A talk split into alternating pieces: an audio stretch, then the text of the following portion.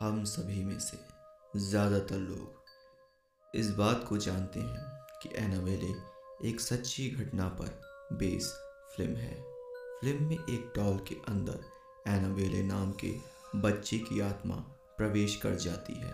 हाल ही में हमने अपने शो पे इस फ़िल्म की सच्ची कहानी का पर्दाफाश किया था, जिसमें हमने आप सबको बताया था कि कैसे इस मूवी में सच्ची कहानियों को थोड़ा तोड़ मरोड़ कर दिखाया गया। अगर आपने उस एपिसोड को मिस किया हो तो आप इस चैनल पर उसे सुन सकते हैं।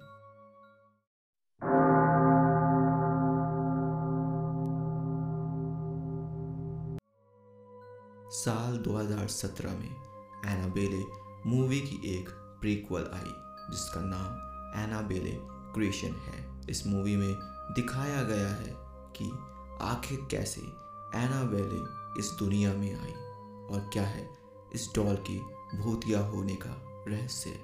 तो आज हम इस एपिसोड में एनाबेले क्रिएशन की कहानी को डिटेल में बताएँगे। इससे पहले हम इस एपिसोड को शुरू करें। मैं थैंक्स कहना चाहता हूँ सभी लिसनर्स को जिन्होंने इस चैनल को इतना प्यार दिया। एना बेल क्रिएशंस की कहानी। एना बेले मूवी से पहले की है, जिसमें हमें इस डॉल के भूतिया होने के रहस्य का विस्तार से दिखाया गया है।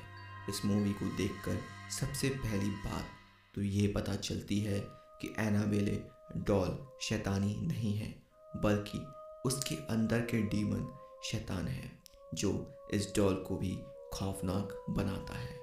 इस डॉल को बहुत ही successful toy maker Samuel Mullins ने 1940 में कभी बनाया था। वो अपनी पत्नी ईस्टर के साथ किसी रूरल एरिया के फार्म हाउस में रहने आते हैं। उनकी बेटी का नाम एना बेले था। वह एक सात साल की प्यारी सी बच्ची थी, जिसे हैंड रिटन नोट्स डालने वाले गेम का बहुत ही शौक था। वह नोट्स को डोर के नीचे से अपने पिता के लिए डालती थी, जिसमें उसे ढूँढने के क्लूज हुआ करते थे। एक बार जब वह शहर से अपने कार से लौट रहे थे, तभी अचानक उनके कार का टायर पंचर हो गया। अभी एनाबेले के पिता उस पंचर को ठीक ही कर रहे थे कि एनाबेले खेलते खेलते सड़क पर चली गई और उसकी एक बड़ी गाड़ी से टक्कर हो गई। इसका रिज़ल्ट ये हुआ कि एनाबेले की मौत वहीं पर हो गई। इस घटना के बाद एनाबेले के पेरेंट्स मानो टूट से गए और उनको अपनी बेटी वापस चाहिए थी। उन्होंने ठान लिया कि वह अपनी बेटी को ज़रूर वापस लाएँगे। चाहे इसके लिए उन्हें शैतानी रास्तों पर ही क्यों ना चलना पड़े। फिर क्या था? उन्होंने एक खास प्रोसेस की हेल्प से उसकी आत्मा को एक खास पोर्सलेन डॉल के अंदर प्रवेश करने की अनुमति दे दी। ऐसा करते वक्त उन्हें लगा कि शायद एनाबेले वापस आ गई है, क्योंकि उस प्रोसेस के बाद बुलेंस उसकी झलक इधर उधर देख पाते थे।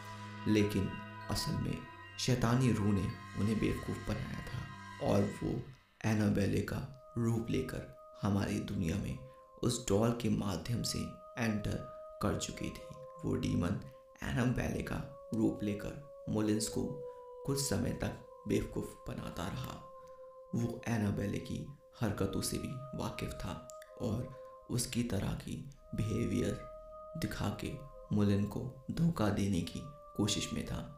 पोर्सलिन डॉल तो बस उस जीवन के दुनिया में रह पाने का एक महज चीज़ थी, लेकिन असल में वह डीमन इस इंसानी शरीर पर कब्जा चाहता था। एक दिन उस डीमन ने ईस्टर के शरीर पर कब्जा करने की कोशिश की और इस कोशिश के दौरान ईस्टर अपनी एक आँख खो बैठी। साथ ही उसका शरीर भी पूरी तरह से पैरालाइज्ड हो गया। सैम ने तुरंत ही चर्च की मदद ली, जिससे वो अपनी पत्नी ईस्टर को बचा पाया। लेकिन उस जीवन की आत्मा अब भी उस डॉल के अंदर थी और उसे वापस भेजने का कोई भी उपाय सूझ नहीं रहा था सैम ने दो प्रीस्ट की हेल्प लेके उस डॉल को एनाबेले के बेडरूम क्लोसेट में सील कर दिया, जिससे वह किसी और को नुकसान ना पहुँचा सके। प्रीस्ट ने उस कमरे की दीवारों को बाइबल के स्क्रिप्चर से कवर किया, ताकि वह शैतानी ताकत इस कमरे में हमेशा के लिए बंद हो जाए। उस दिन से लेकर अगले बारह साल तक वो डीमन उसी कमरे के क्लोसेट में कैद रहा। लेकिन 1955 में मोलिन्स फैमिली ने डिसाइड किया कि वो अपना घर वेवर्ड स्कूल ऑफ़ ऑर्फन्स के बच्चों को रहने के लिए देंगे। उन्होंने सिस्टर शर्ले और उनकी छः होमलेस लड़कियों को रहने की जगह अपने घर में दी। घर में आते ही उन लड़कियों ने कुछ सुपर नेचुरल एक्टिविटीज़ महसूस की। हालाँकि वह डीवन एक कमरे के क्लोसेट में कैद था, लेकिन फिर भी उसकी शक्ति की थोड़ी बहुत पहुँच घर के कोनों में थी। सैम ने लड़कियों को सख्त हिदायत दी थी कि उनमें से कोई भी एनाबेले के कमरे को खोलने की कोशिश ना करे और घर में वो हिस्सा रिस्ट्रिक्टेड है। लेकिन इसके बावजूद एक लड़की जैनिस ने उस कमरे को खोला।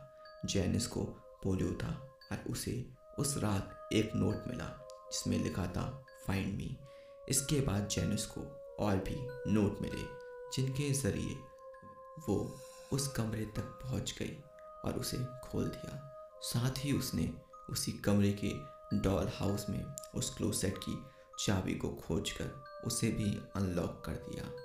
अनजाने में जैनिस ने उस डीमन को 12 साल बाद एक बार फिर से आज़ाद कर दिया था। इसके बाद उस घर में कई सुपर एक्टिविटीज़ होने लगी और उस एनाबेले डॉल के अंदर छुपे डीमन ने लड़कियों को काफ़ी सताना शुरू कर दिया। डीमन का सबसे ज़्यादा इंटरेस्ट जेनिस में था और वो उसके शरीर पर कब्जा करना चाहता था। मूवी में एक सीन है जहाँ वो डीमन बैले के रूप में विंडो की ओर अपनी शक्ल करके खड़ी होती है और जैनिस बहुत ही मासूमियत से उसे पूछती है, आखिर उसे क्या चाहिए? तो वो मुड़कर शैतानी आवाज़ में बोलती है कि उसे जैनिस की आत्मा चाहिए। उस सीन में हमें उस जीवन की शैतानी चेहरे की झलक भी दिखती है। इस इवेंट के बाद जैनिस वहाँ से भागने की कोशिश करती है, लेकिन वहाँ वो डीमन उसे घर के दूसरे माले से पहले माले पर फेंक देता है। इससे जैनिस को काफ़ी चोट आती है। ठीक अगले दिन वह डीमन जैनिस के शरीर पर पूरी तरह से कब्जा कर लेता है। उन लड़कियों में से एक लड़की जिसका नाम लिंडा था, वो सैम को जैनिस के उस कमरे में जाने और एक डॉल मिलने की कहानी को बता देती है। सैम को पहले तो भरोसा नहीं होता, लेकिन जैसे ही वो घर के अंदर जाता है, उसे एक नोट मिलता है और वो उस नोट के ज़रिए डाइनिंग स्पेस में पहुँचता है, जहाँ वो डॉल चेयर पर बैठी होती है। वहाँ जैनिस आती है और डीमन का रूप ले लेती है। सैम उनके सामने क्रॉस दिखाता है।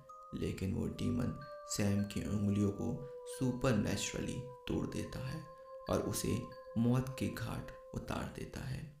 इसके बाद वो डीमन पैरालाइज्ड ईस्टर को भी जान से मार देता है और बाकी लड़कियों सहित शैली पे भी हमला करता है। शैले उन लड़कियों को घर से दूर ले जाने की कोशिश करती है, लेकिन कामयाब नहीं हो पाती है। जेंस का अगला शिकार उसकी बेस्ट फ्रेंड लिंडा थी। लिंडा बैग के कमरे के क्लोसेट में छुपी होती है और वो डीमन पूरी तरह से अपने रूप में आकर उसकी तलाश कर रहा होता है।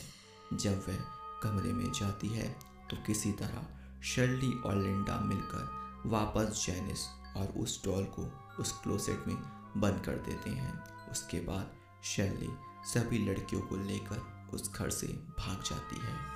अगले दिन पुलिस उस घर की तहकीकात करने आती है और उन्हें बैग के कमरे में बंद, बस वह डॉल मिलती है। उन्हें क्लोसेट में एक बड़ा सा छेद दिखता है, जिससे निकलकर जेनिस हमारी दुनिया में आ चुकी थी। प्रीस्ट का मानना होता है कि डॉल अब हानि रहित है, क्योंकि वह आत्मा डॉल के अंदर नहीं, बल्कि जेनिस के अंदर है, जो कि खुलेआम हमारी दुनिया में घूम रही है। इसके बाद हमें देखने को मिलता है कि जेनिस एनाबेले के नाम से एक ऑर्फनेज में पाई जाती है, जहाँ उसे पीट और शेरन हिगिंस अडॉप्ट करते हैं। इस घटना की ठीक 12 साल बाद 1967 में हमें देखने को मिलता है कि एनाबेले बड़ी हो चुकी है और वह एक शैतानी कल्ट को अपनी बॉयफ्रेंड के साथ मिलकर चलाती है।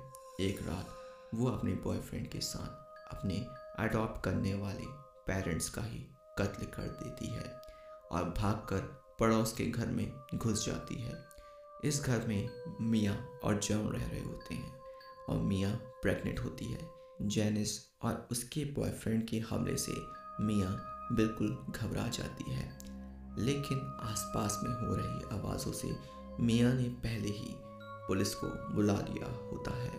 पुलिस एन मौके पर आकर जेनिस के बॉयफ्रेंड को मार गिराती है और जेनिस अपनी गर्दन को खुद काट लेती है। और फिर हमें देखने को मिलता है कि उसके कटे गर्दन से एक खून की बूंद उस डॉल पर गिरती है, जिससे एनाबेले की आत्मा उस डॉल में प्रवेश कर जाती है। यहाँ से शुरुआत होती है एनाबेले मूवी की, जो कि 2014 में आई थी।